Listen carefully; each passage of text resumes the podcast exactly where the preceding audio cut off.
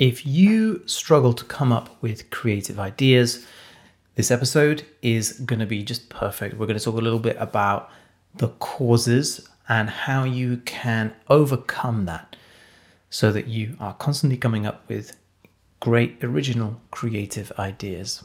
All right, let's get on with the podcast.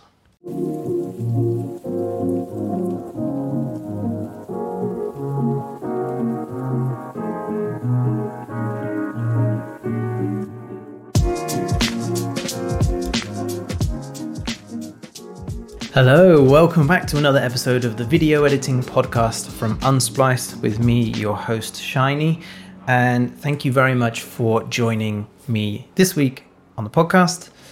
And I'm kind of looking forward to this one. This is um, it's something that I hear all the time from um, from students, from audience members.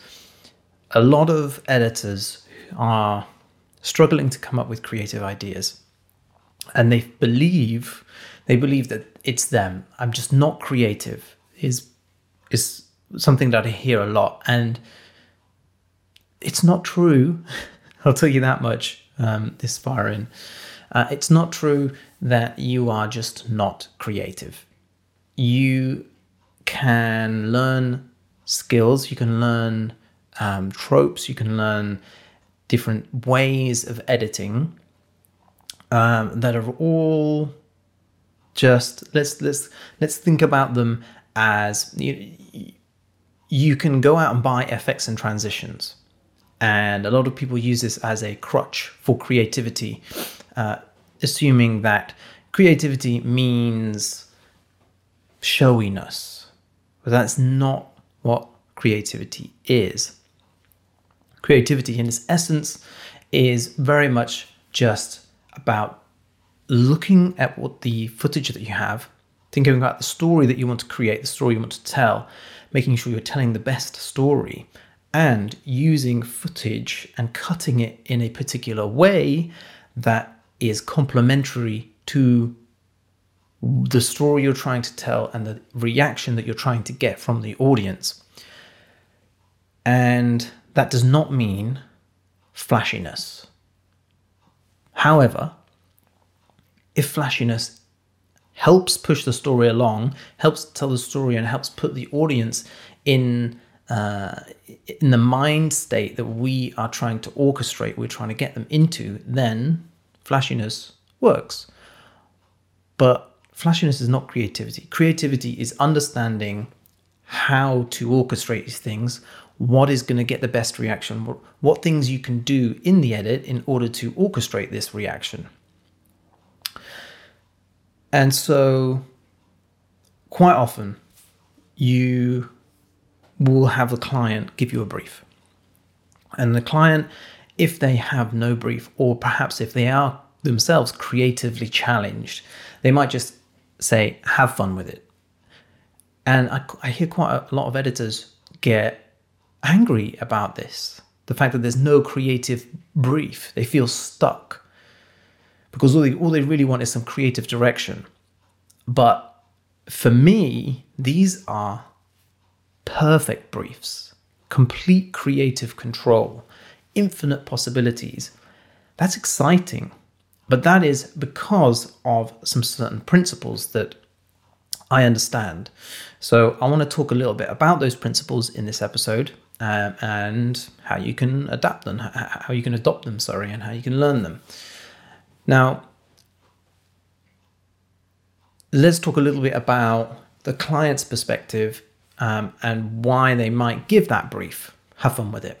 Well, that is because they don't understand. They can't verbalize what it is that they want. And they're giving it to you, the editor, because they trust that you do. And so if you don't, then why are they coming to you in the first place? Because if you underdeliver, then they're just going to go outsource that edit to someone else or to AI. And AI is coming, you know, it's coming for our jobs. So we have to be able to set ourselves apart from AI. The only way we can do that is with creativity. And so I quite often hear this um, from editors, and I believe it's because of the fact so many editors are self taught and we rely on YouTube as our source of inspiration, our source of education. And uh, YouTube does a very good job at teaching technical ability, but not creativity. And so relying on YouTube is going to mean that, yeah, we struggle to come up with creative ideas because all we're taught, all we've learned up to this point is technical ability and not creativity. And then we're told that all we need to do if we want to get better at editing is practice. But if you don't already have that creativity, how do you practice? You can't practice in order to pick up creativity. You can't practice what you don't know, is what I'm trying to say. So you have to learn certain skills and then practice those until it's second nature, and then carry on and practice a new skill until it's second nature, and so on and so on. So if you have been following that advice, going on YouTube to you to find all of your education and just practicing, practicing, practicing, hoping that at some point creativity is going to come to you, then I have some sad news for you. That is not how it works. It's not going to happen. So, what can you do about it? Uh, there's a few principles which I teach students within Unsplice Pro about building out your creative muscles. And this comes from the very beginning of an edit all the way through to the end. And we're talking before you've even opened the editing software. There are so many things that you can bring, so many tools um, that you can use to make your life easier and to spark creativity.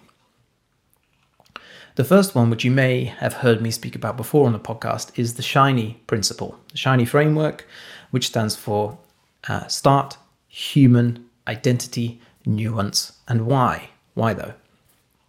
So I'm just going to very quickly run, o- run over that so that you understand what that means. Um, and this is a, an idea, a framework to get over blank timeline syndrome. Uh, something to think about at the very beginning of an edit to give you an idea of, okay, this is the edit that I'm going to build. Now I know what I'm looking for in the footage. And it starts to spark some creative ideas in terms of the kind of music that you might like to think about, how you might cut the music, the kind of sound, of, sound effects you're going to use, how you're going to use effects and transitions and where, and all these ideas that will get your creative juices flowing. For some reason, I find the fact that I said the word juices on a podcast quite icky, so apologize for that. Uh, so let's talk a little bit about what each of those letters means in the Shiny framework. So start, S, start, stands for how are you going to start your project, as in the introduction of the edit, the actual video that you are creating. How is it going to start? Now, you will need a basic understanding of the footage before you can contemplate this. But think about if you're going to go in high energy, if you're going to go in low energy, if it's, you know, going to be a cold open. All of these are important to think about before you even start the edit. So, how are you going to start that? Uh, because those first seconds are the most important ones in an edit. They're going to keep your audience hooked. H stands for human, and this relates to how you're going to start it because you need to understand who the human is on the other end watching it. Who is your audience? What's their age? What's their gender? What are their interests? What sort of style of music do they like? What style of graphics do they like? Do they like heavy effects? Do they like fast paces? Do they like jump cuts? Or do they like a slower pace of things? Um, often luxury and premium stuff has a very much slower pace, um, and TikTok style videos might have a higher pace. So think about who the who your audience is, who's the human on the other end watching this, and where are they watching it? TikTok, YouTube, Vimeo, Instagram, the silver screen, all of the, these have different styles of editing that will bend that the audience is used to. So you need to cater to them and think about that from an early stage. I stands for identity. Now, your, the identity of your film. Every film has its own identity, the genetic makeup of everything. And um, it could be another word for this could be style, but you're talking about the images, the images that you're using, the music and the sound effects, the style of each of those things all combine to make up the identity of your edit of, the, of your video. Um, is it going to be super high energy, fast paced, or is it going to be surreal and sparse and make no sense whatsoever because you're trying to go for a, a you know artistic thing here? Uh, think about the identity of everything. N stands for nuance, and this essentially means story first because what you don't want to do is create an edit for effects. You want to hold back your effects and transitions. Don't go in thinking from the beginning what effects and transitions can I use? What's going to be good for this? No, you need to practice nuance with those effects and transitions. Go with the story first and then think about what effects and transitions can complement the story. And then why, which stands for why though. Why are you making this video? What's the purpose? Why should the audience be watching? So think about that and you will have an understanding of what it is that you're creating and it'll help you overcome that blank timeline syndrome. Now, let's talk very quickly about the rocks in a glass principle. When you go in, you want to start rocks, pebbles, sand, and then water in a glass. And that's how you get the most in. So the rocks, if you look at a timeline, the big chunks are dialogue, then the smaller chunks are the B roll, and then the sand, which is even smaller chunks, is all um, the finer bits of B roll, sound effects, and everything else. And music is also pebbles, and they look quite big on the timeline. So that's the order that you want to build your edit and that also helps you think about story first because you're t- choosing the dialogue first. Um, so always think about the best story to tell. And if we go back to the Shiny framework, the why in Shiny can also be described as the story thread. What's the story thread that ties the entire thing together. So that helps you think about story first. So, one of the other reasons that you may be struggling with creativity is because you're not choosing, you're not being specific with the types of cuts that you are using and what effect they have on the viewer. I'm talking match cuts, smash cuts, jump cuts, L cuts, J cuts.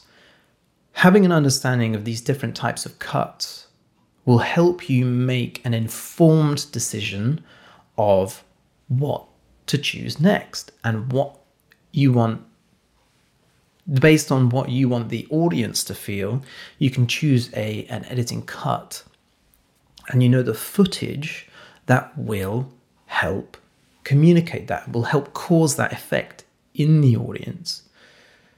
So that is the power of understanding all of the different types of cuts and how to do them and also what effect they have on the audience. Because now you know that, well, if you go, this would be a good point in the edit to cause the audience to jump or to cause the audience to feel empathy for the character. Well, now you can choose the right cut that will help achieve that. And so you can think about creativity logically in that sense. And I believe that it is a skill that you can learn when it comes to editing, because editing is a puzzle. We're piecing together a puzzle from loads of different pieces. And um, yes, the way in which you put that puzzle can change from person to person, from editor to editor, but um, the principles are, are the same. You know, we're all dealing with the same limited amount of t- the types of cuts we can use. And so it's all about thinking about the story, which is the best story for the footage you have, and which cuts would work best to get the audience to feel the way you want them to feel. As editors, we are orchestrating that, and that is where our power lies. And I also wanted to talk about varying movement, rhythm, and tone. This is something that I go into in depth within Unsplice Pro, and I don't have the time to do that in this episode on the podcast. But think about the movement of the camera and of the actual action on screen. Think about the rhythm. That can be anything from music to the rhythm of the shots and also the tone, so the actual images that you're using and you want to make sure that you vary those. That is how you create engaging edits. It really is as simple as that. I've broken it down to as simple concept as possible because for many it seems elusive and unattainable and you know like a unicorn in the cloud. It, it's not a tangible thing. It is. It's this. And um, you just need to vary movement, rhythm, and tone. So that is your masterclass, very, very, very brief masterclass in creativity and how you can harvest that. Don't be put off because you feel like you don't have creative muscles in your body. Don't feel like you are not put out to be an editor because you don't feel like you feel stuck or perhaps you feel like there's just no creativity in my family. Editing is the way I see it. Um, it's very much most of the editors I've met. It's kind of like we enjoy taking things apart and putting it back together. That, in my eyes, is akin to scientists, technicians, um, there is obviously an element of creativity uh, in terms of artistic ability um, because on a higher level you're dealing with subtext um, metaphors symbolism things like this within editing. But that's on a higher much higher level. Don't be put off. Don't feel like you don't have a creative bone in your body because all of these are skills that can be learnt. Everything that we've spoken about in this episode are skills that can be learnt. And yes, you can learn them too. Thank you so much for listening. If you're interested uh, in joining Unsplice Pro, head to unsplice.com forward slash pro. Otherwise, I will catch you next week. And once again, thank you very much for listening.